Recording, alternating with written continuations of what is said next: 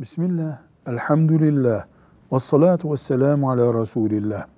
Günahlarından temizlenen, tövbe ederek temizlenen, eski temizliğine ve safiyetine kavuşabilir mi? Mesela bir Müslüman, anlaşılsın diye örnek verelim, 100 üzerinden 80'lik bir Müslümandı.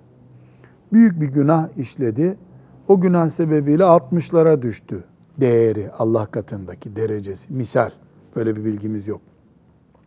Sonra tövbe etti. Tövbesiyle tekrar 80 derecelik iyi bir Müslüman olabilir mi? Tövbesi gerçekse, tövbesini koruduysa, ondan sonra mümin hayatına devam ediyorsa, eskisinden daha iyi de olabilir. 85'lik de olabilir.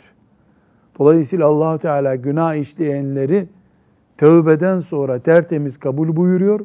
Üstelik de onlara ilave sevap da verebiliyor. Yeter ki kulları küflenip günah bataklığında kalmasınlar. Velhamdülillahi Rabbil Alemin.